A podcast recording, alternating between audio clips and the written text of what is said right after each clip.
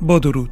من امید هستم و به کانال خودتون True Crime فارسی خوش اومدید خواهش می‌کنم like و subscribe کنید و زنگوله رم بزنید تا در اولین فرصتی که ویدیو آپلود شد شما با خبر بشید. خیلی ممنون.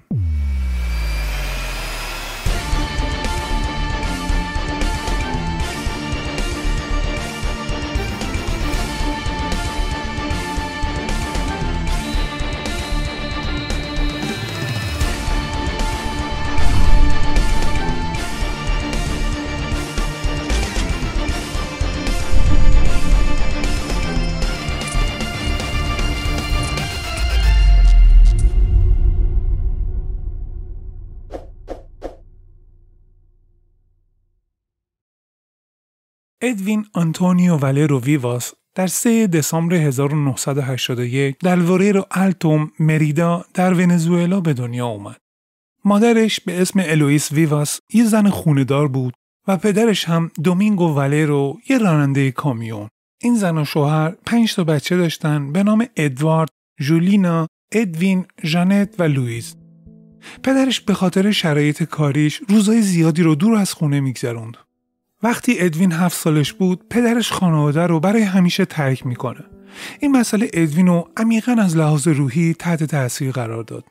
حالا مادرش و ادوین باید مسئولیت کارهای خونه رو بر عهده می‌گرفتن. به خاطر نبودن پدر و نداشتن درآمد کافی بچه ها تو فرق بزرگ شدن. بعدها مادرش یه رابطه با یه مرد جدید رو شروع می‌کنه که از این رابطه هم سه تا بچه دیگه به دنیا میاد. و به همین خاطر شرایط زندگیشون هم سختتر از قبل پیش می‌رفت. ادوین هیچ وقت بچه درس خونی نبود و آخر هم در 11 سالگی مدرسه رو برای همیشه ترک می‌کنه. البته این اتفاق با وجود اصرارهای مادرش که مخالف ترک کردن تحصیل اون بود افتاد. ادوین دیگه روزاش رو کاملا تو جامعه و در تکاپوی پول درآوردن میگذرون. بعد از مدتی کل خانواده به شهری به نام پالامیتا اسب کشی می‌کنن. اونجا ادوین سعی می‌کنه با فروختن میوه به خانواده کمک مالی بکنه. ولی با این وجود تو اوقات فراغت کمی هم که داشت تکواندو کار می‌کرد. ولی از اونجایی که بیشتر وقتش صرف کار میوه فروشی می‌شد نمی‌تونست خیلی فشرده تکواندو کار کنه و روی ورزش تمرکز کنه. زندگی اون پر از خوششانسی یا بدشانسی های بزرگ و کوچیک بود. مثلا یه شب توی یه بندی یه توپ بسکتبال و یه آلبوم بیسبال برنده میشه. بعدش اونا رو با یه دوچرخه عوض می‌کنه که بتونه بعدا با اون دوچرخه بستنی بفروشه و یه مقدار پول در بیاره.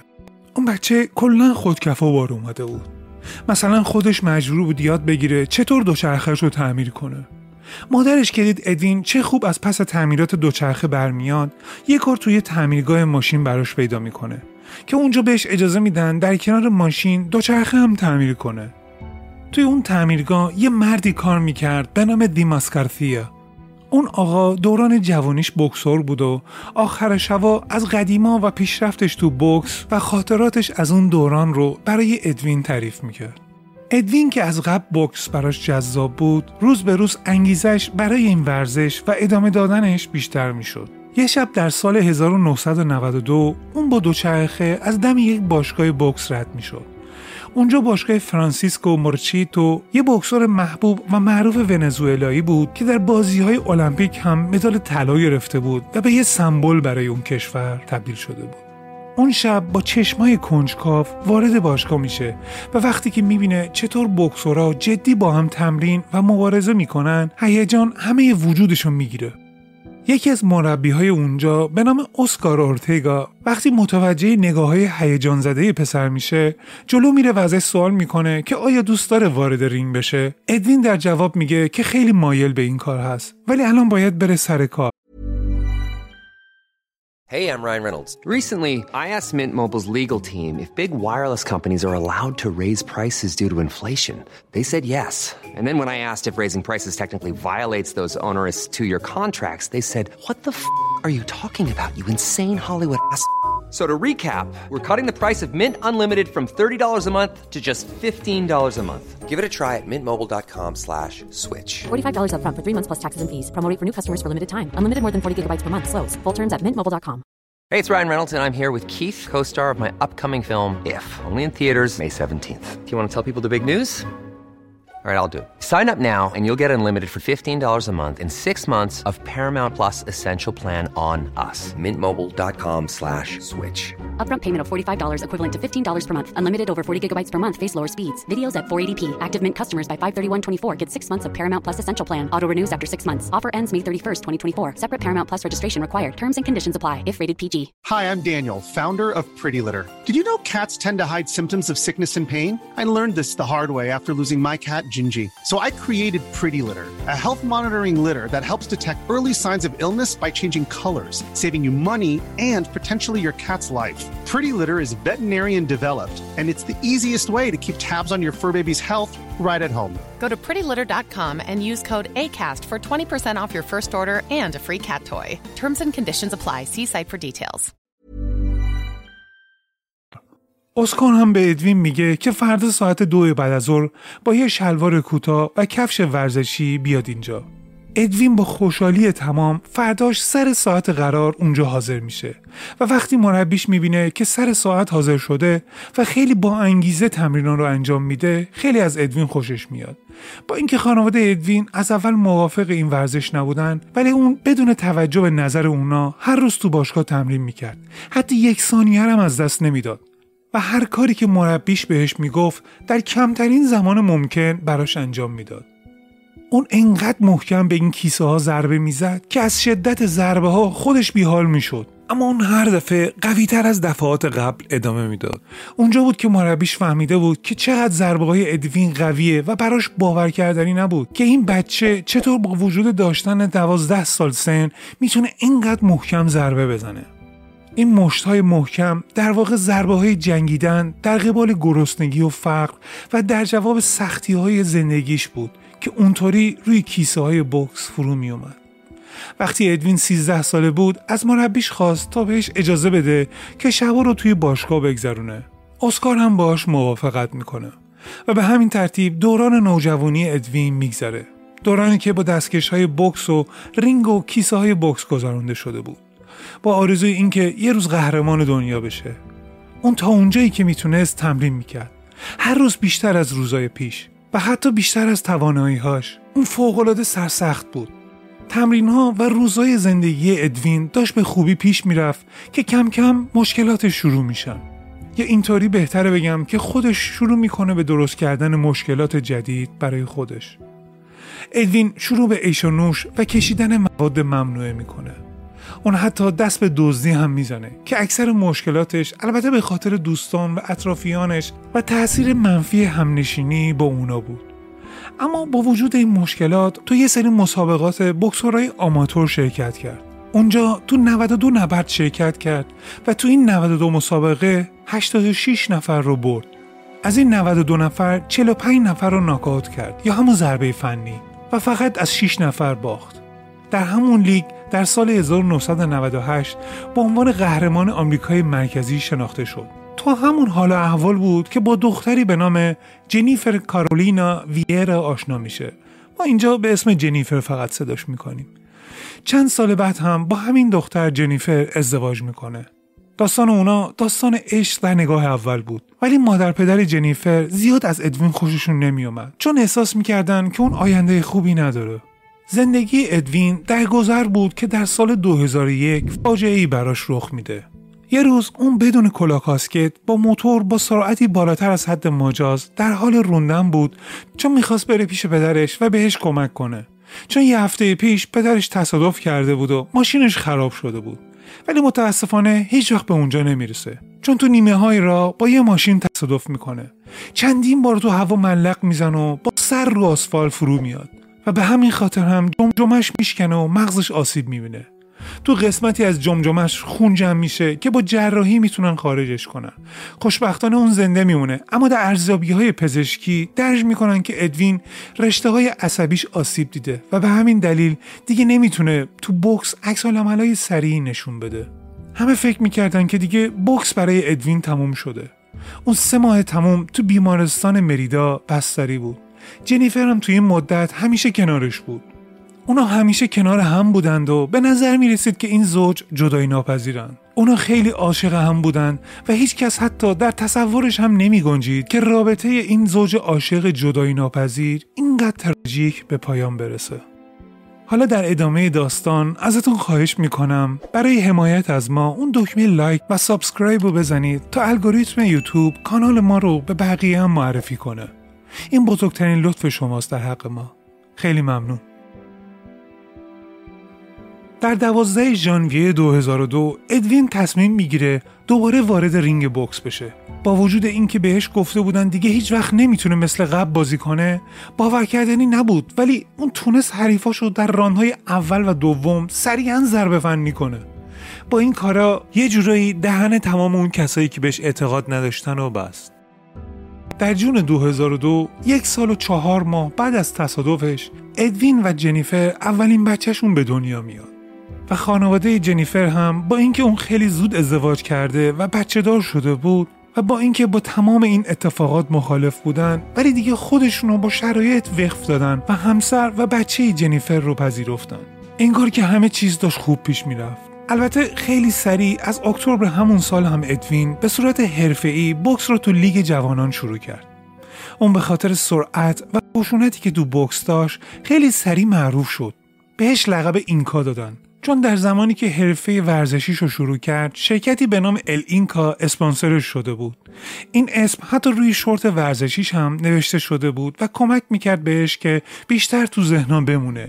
اینطور به نظر می رسید که تو ورزش با سرعت زیادی داشت پیشرفت می‌کرد.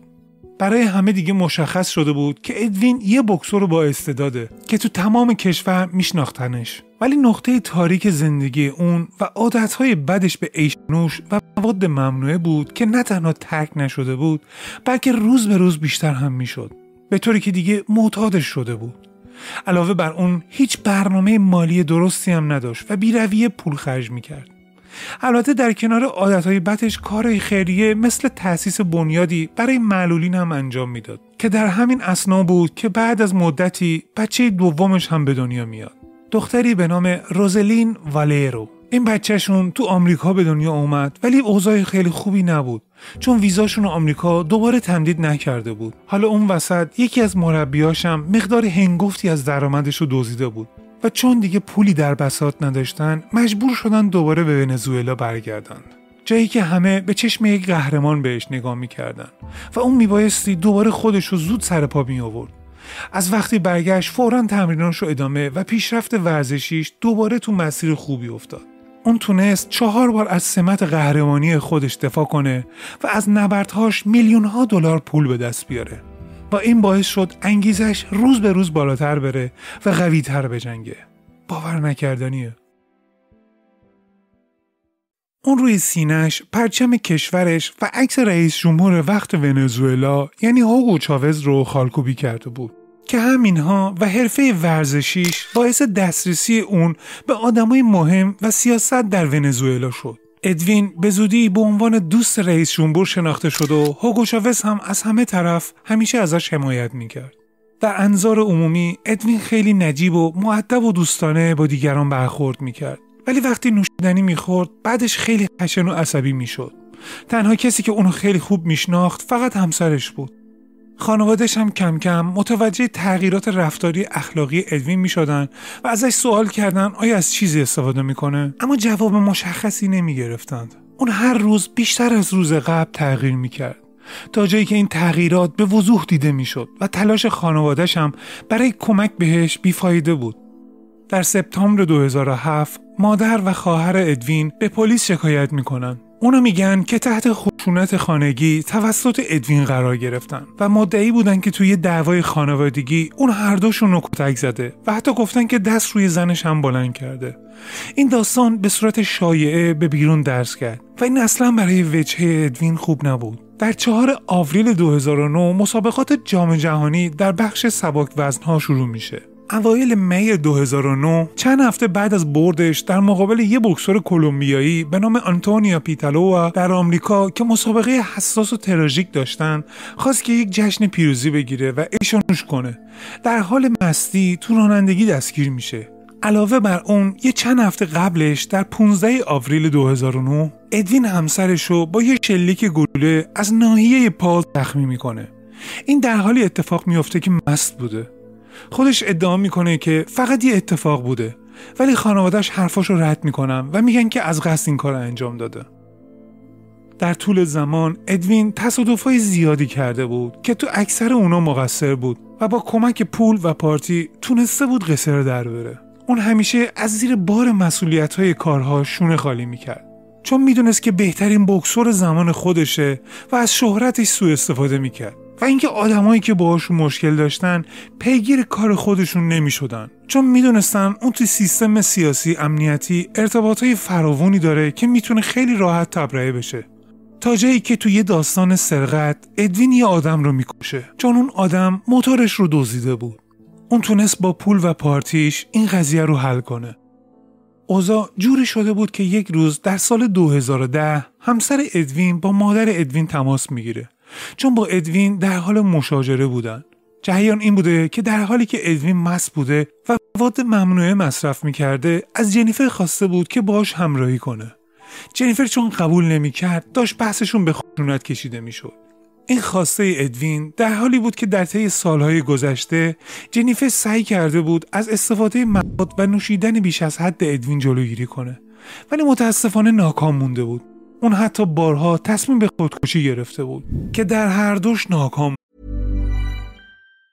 If you thought the only way to get a more defined jawline with natural looking results was through surgery, think again. Juvederm Volux XC is a non surgical injectable gel filler that improves moderate to severe loss of jawline definition and can help you achieve natural looking results with little downtime. Even better, this improved definition lasts up to one year with optimal treatment. No maintenance required. Improve jawline definition for a smooth, sculpted look with Juvederm Volux XC. For important safety information and to find a licensed specialist, visit juvederm.com. That's J U V E D E R M.com. Not for people with severe allergic reactions, allergies to lidocaine, or the proteins used in Juvederm. Common side effects include injection site redness, swelling, pain, tenderness, firmness, lumps, bumps, bruising, discoloration, or itching. There's a risk of unintentional injection into a blood vessel, which can cause vision abnormalities, blindness, stroke, temporary scabs, or scarring. Talk to a licensed specialist to find out if it's right for you. I'm Sandra, and I'm just the professional your small business was looking for. But you didn't hire me because you didn't use LinkedIn jobs. LinkedIn has professionals you can't find anywhere else, including those who aren't actively looking for a new job but might be open to the perfect role, like me. In a given month, over 70% of LinkedIn users don't visit other leading job sites. So if you're not looking on LinkedIn, you'll miss out on great candidates like Sandra. Start hiring professionals like a professional. Post your free job on linkedin.com slash people today. مونده بود. اما باعث شد که یک بار ادوین راضی بشه که به مرکز اعتیاد در کاراکاس بره. ولی متاسفانه ادوین قرص و دستورات دکتر رو رعایت نکرد و بعد از چند روز همه چیز به حالت اول برگشت. 25 مارچ 2010 جنیفر رو به خاطر دردی از ناحیه کمر به بیمارستان بردن. دکترها روی بدن زنش اثراتی از خونبردگی و کبودی دیدن و به غیر از این هم پارگی در شش جنیفر دیده شد که به دلیل شکستگی قفسه سینه بوده. ظاهرا و طبق گفته خود جنیفر اون از یک فاصله سمتری روی زمین میفته چون می‌خواسته تانک آب رو چک کنه بعد از افتادن هم میره تا بخوابه اما کمرش به شدت درد می‌گیره و به همین دلیل با خانوادهش تماس می‌گیره و خانوادهش اونو به بیمارستان میرسونن. اما تو بیمارستان دکترها ادعا می‌کنن که این اتفاق به خاطر ضرباشت بوده که چند ساعت قبل اتفاق افتاده. همونجا کادر درمان سریعا با مطبوعات تماس می‌گیره چون می‌دونستن که اگه با پلیس تماس بگیرن به خاطر پارتی بازی دوباره همه چیز رفع و رجوع میشه. ادوین هم دقیقا به همین دلیل کادر درمان رو تهدید کرد که اونا رو مورد ضربشت قرار میده اگر که خبر به مطبوعات درس پیدا کنه. در این میون جلوی چشم همه حتی زن خودش رو به بدترین شکل موجود تهدید کرد. اما دیگه کار از کار گذشته بود. ادوین همونجا دستگیر میشه و بعدا توی دادگاه قاضی دستور اقدامات حفاظتی رو برای زنش میده.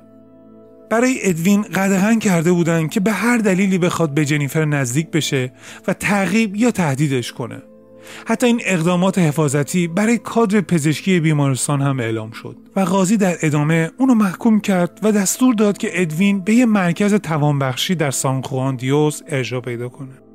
در 5 آوریل جنیفر از بیمارستان مرخص میشه و به دلایلی که هنوز هم مشخص نیست جنیفر این قضیه رو کتمان می‌کنه که ادوین اونو کتک زده و حتی اینا پیش پلیس هم مطرح می‌کنه 8 آوریل 2010 ادوین با قرار وسیقه آزاد میشه ولی میبایستی هر 90 روز جلوی قاضی حضور پیدا کنه. اما انگار اتفاقات بد سال 2010 برای خانواده ادوین تمومی نداشت و همه چیز به اون روز تراژیک در 16 آوریل 2010 می‌رسه. ادوین و همسرش از مریدا به وارگاس سفر می‌کنن. و بعد از اینکه در مورد رابطهشون با هم صحبت کردن تصمیم می‌گیرن که ادوین به کوبا بره که بتونه اونجا بهتر اعتیادش رو ترک کنه. تورا متوجه میشه یکی از اول راهشون داره تعقیبشون می‌کنه. اون دم مرز از مامورا خواست که بهش کمک کنن چون فکر می‌کرد یکی می‌خواد اونو بکشه. اون به یکی از دوستاش زنگ زد و گفت که براش تو این سفر چند نفر بادیگارد ردیف کنن. اما دوستش بهش گفت که بهتر امشب و تو والنسیا تو کوبا بگذرونه و یک کم استراحت کنه و فردا براش چند نفر رو ردیف می‌کنه. ادوین هم پیشنهادش رو قبول می‌کنه. ادوین و همسرش وارد هتل میشن. اونجا ادوین یه دست پول از جیبش در میاره و با پول ملی کوبا بولیوار عوض می‌کنه. بعدش از کارکنه هتل می‌خوان که اتاقش رو کاملا چک کنن. چون می‌خواست مطمئن بشه که کسی تعقیبشون نکرده باشه. با این وجود بعد از اینکه اتاقش رو خودش دید از کارکنای هتل خواست که یه اتاق آرومتر بهش بدن و کارمندای هتل هم اونا رو به اتاق 624 می‌برن. اون شب بالاخره خیلی آروم سپری شد و اتفاق یا دعوای خاصی هم نیفتاد. تا اینکه ساعت پنج و نیم صبح ادوین پا برهنه به رسپشن هتل میره و بهشون میگه که زنش جنیفر مرده. تو چهرهش هیچ ترسی نبود. اون حتی عصبی هم نبود و به خاطر همین کسی حرفاشو باور نکرد. تا اینکه به اتاقش رفتن و با جسد جنیفر روبرو شدن. کارمندای هتل سریعا به پلیس منطقه کارابابو زنگ می‌زنن و با اومدن پلیسا ادوین به عنوان مزنون اصلی دستگیر میشه. اونا تو اتاقی که پیکر بیجون جنیفر افتاده بود بینظمی ندیدن و حتی نشونه ای از دعوا و کشمکش هم نبود. تنها چیزی که اونجا وجود داشت جسد جنیفر بود که به پشت با دستهای باز روی زمین افتاده بود و سرش هم به سمت راست کج شده بود.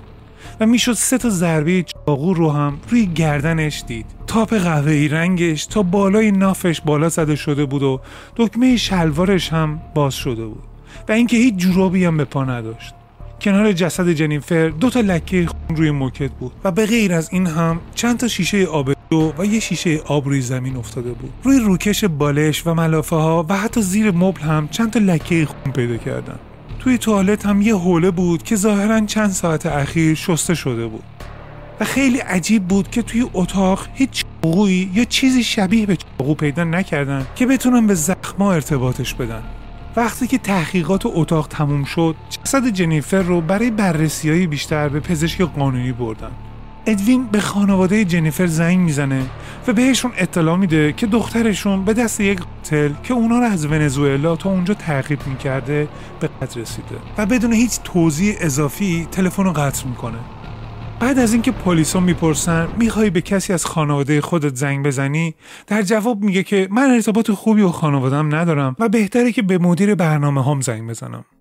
در اولین اظهاراتش در مورد اون شب گفته بود که اونا شب خوابیدن در حالی که ادوین یه مقدار مشروب خورده بود و مواد ممنوع استفاده کرده بود به خواب رفت. وقتی بیدار میشه می‌بینه همه جا پر از خونه و کنارش جسد بیجون زنش رو می‌بینه. اون هیچ چیز به خاطر نمی آورد و فکر می‌کرد که خودش زنش کشته. سریعا میره پیش رسپشن هتل و اتفاقی که افتاده رو براشون تعریف می‌کنه. بدون اینکه حتی بدونه آیا این کار خودش انجام داده یا نه. اون برای پلیسا هم توضیح داد که از ونزوئلا تا کوبا یکی تعقیبشون می‌کرده و به همین دلیل امکان داره که یکی وارد اتاق شده و این کار رو انجام داده. در صحبت های ادوین زد و نقیز های زیادی دیده می‌شد. مدیر برنامه های ادوین هم شب به اونجا می‌رسه و باهاش صحبت می‌کنه. ادوین در وهله اول نگران بچه هاش بود و حالشون رو از منیجرش پرسید. ولی بعدش از منیجرش خواست که کیفی که همراه خودش داشت که حدودا 92 هزار دلار هم پول توش بود همراه خودش به ونزوئلا ببره. اون شبم گذشتش و در 19 آوریل 2010 ساعت یک و نیم ظهر یکی از زندانی های اونجا صدایی رو از سلول ادوین میشنوه. سریعا با فریاد مامورا رو خبر می‌کنه و میگه احتمال میده که برای ادوین اتفاقی افتاده. همه با عجله به سلولش میرن. ولی متاسفانه اونجا فقط با جسد حلاویز شده ادوین مواجه میشن که هیچ چیزی جز جوراب به پا نداشت. اون ظاهرا با لباسهاش خودش رو حلقاویز کرده بود. وقتی پلیسا پایین میکشنش چشماش هنوز باز بوده. تو دهنش هم یه چیز سفید رنگ به چشم می‌خورد. تو دهنش یه عکسی از زن و بچه هاش بود. جسدش حدود چهار صبح به سردخونه فرستاده شد و به خانوادش هم خبر دادن. همه به سردخونه اومدن و خواهرش جانه در حالی که خودش رو جمع جور می‌کرد رفت که برادرش رو ببینه. بعد از چند دقیقه خواهرش اونجا متوجه شد که به پشت سر ادوین ضربه خورده ولی هیچ علائمی از خفگی رو گردنش وجود نداشت و همچنین روی بدنش آثار کبودی های دیگه هم مشخص بود. اونا اول دلیل مرگ رو خفگی اعلام کردن. ولی از اون لحظه که متوجه علائم دیگه ای روی بدنش شدن دلیل اصلی مرگ زیر سوال رفت. روی گردن ادوین همونطور که گفتم هیچ علائمی از خفگی وجود نداشت. این خبر سریعا تو مطبوعات هم پخش شد و همه هم تو شک فرو رفتن. هیچکس نمی‌تونست این اتفاق رو باور کنه. حتی خانواده ادوین که باهاش مشکل داشتن ادعا کردن که امکان نداره که ادوین خودکشی کرده باشه. چون اون شدیدن از مرگ میترسیده. یه مورد عجیب داستان اینه که ادوین با یه لباس ورزشی داخل بیمارستان شد. در واقع با یه تیشرت و شلوار ورزشی مشکی با رده های قرمز و کلاهی با رده های نارنجی رنگ. در حالی که دلیل اصلی مرگ ادوین حلقاویز شدنش به وسیله شلوار جین بوده. پلیس به مطبوعات گفته بود که ادوین می‌تونسته خودش رو در زندان بشوره و لباسش رو عوض کنه. ولی این جواب هیچ کس قانع نمی‌کنه و فقط سوالات بیشتری رو ایجاد می‌کنه. یه شایعی وجود داره مبنی بر اینکه دولت ونزوئلا در قتل ادوین دست داشته. چون ادوین تاثیر زیادی روی هوگو چاوز رئیس جمهور ونزوئلا داشته و این خوشایند خیلی ها نبوده. ادهی هم جسد ادوین رو دیدن و معتقد بودن که بدنی که تو تابوت بوده عروسک مومی بوده و خود ادوین جایی در کوبا مخفی شده.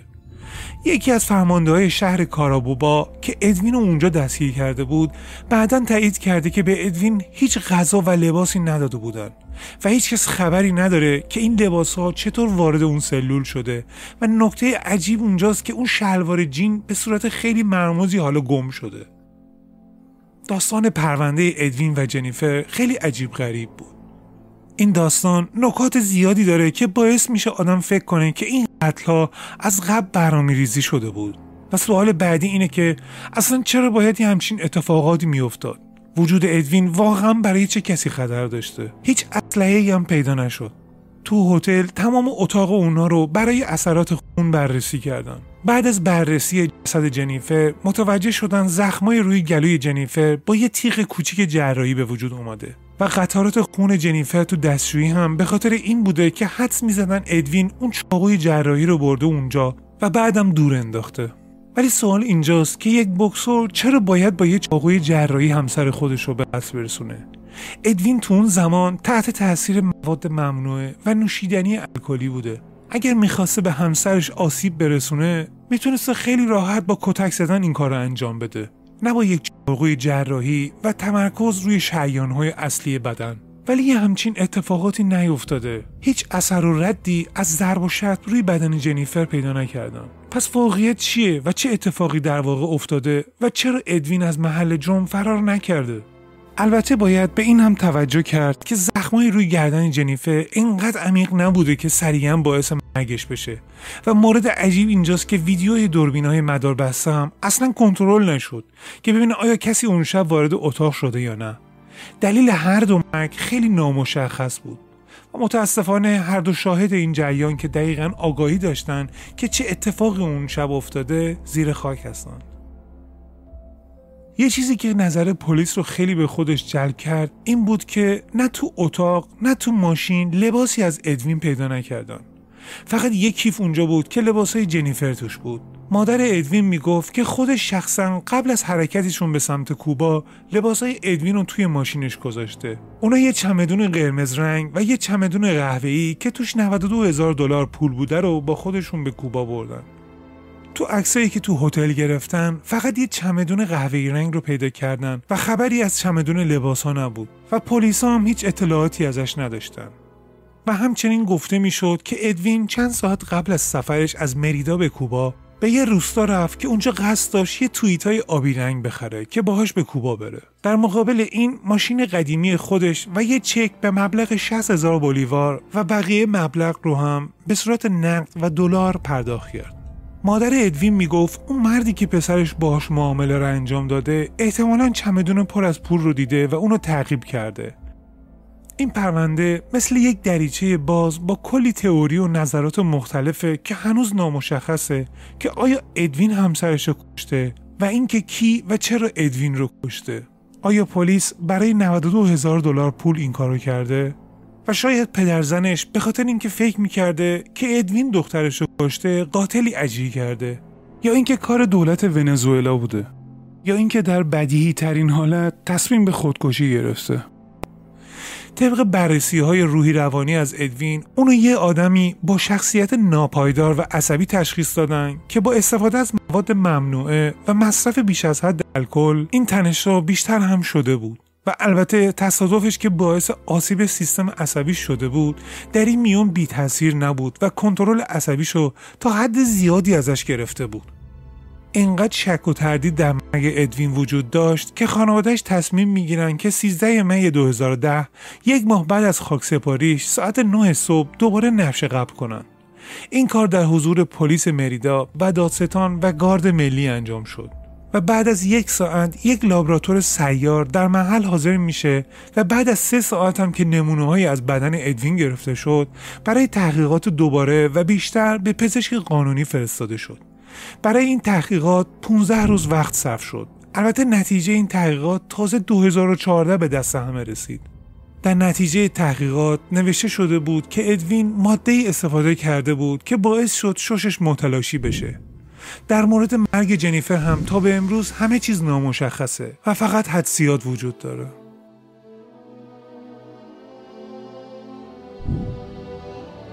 ولی آیا یه آدم ورزشکار با اون همه انگیزه در مسابقاتی که تمام عمر زحمت کشیده و سختترین روزهای زندگی خودش رو تو کودکی گذرونده می‌تونه اینقدر راحت خودش رو به کام مرگ بکشونه؟ آیا مردی که تمام عمر جنگیده و در اکثر مواقع هم پیروز شده در جنگ مقابل خودش اینقدر راحت شکست رو میپذیره و خودش رو به دست مرگ میسپره. به نظر شما کدوم از این هایی که هست درست یا نزدیک به واقعیت به نظر می‌رسه؟ خوشحال میشم که نظرتون رو تو کامنت ها برام بنویسید.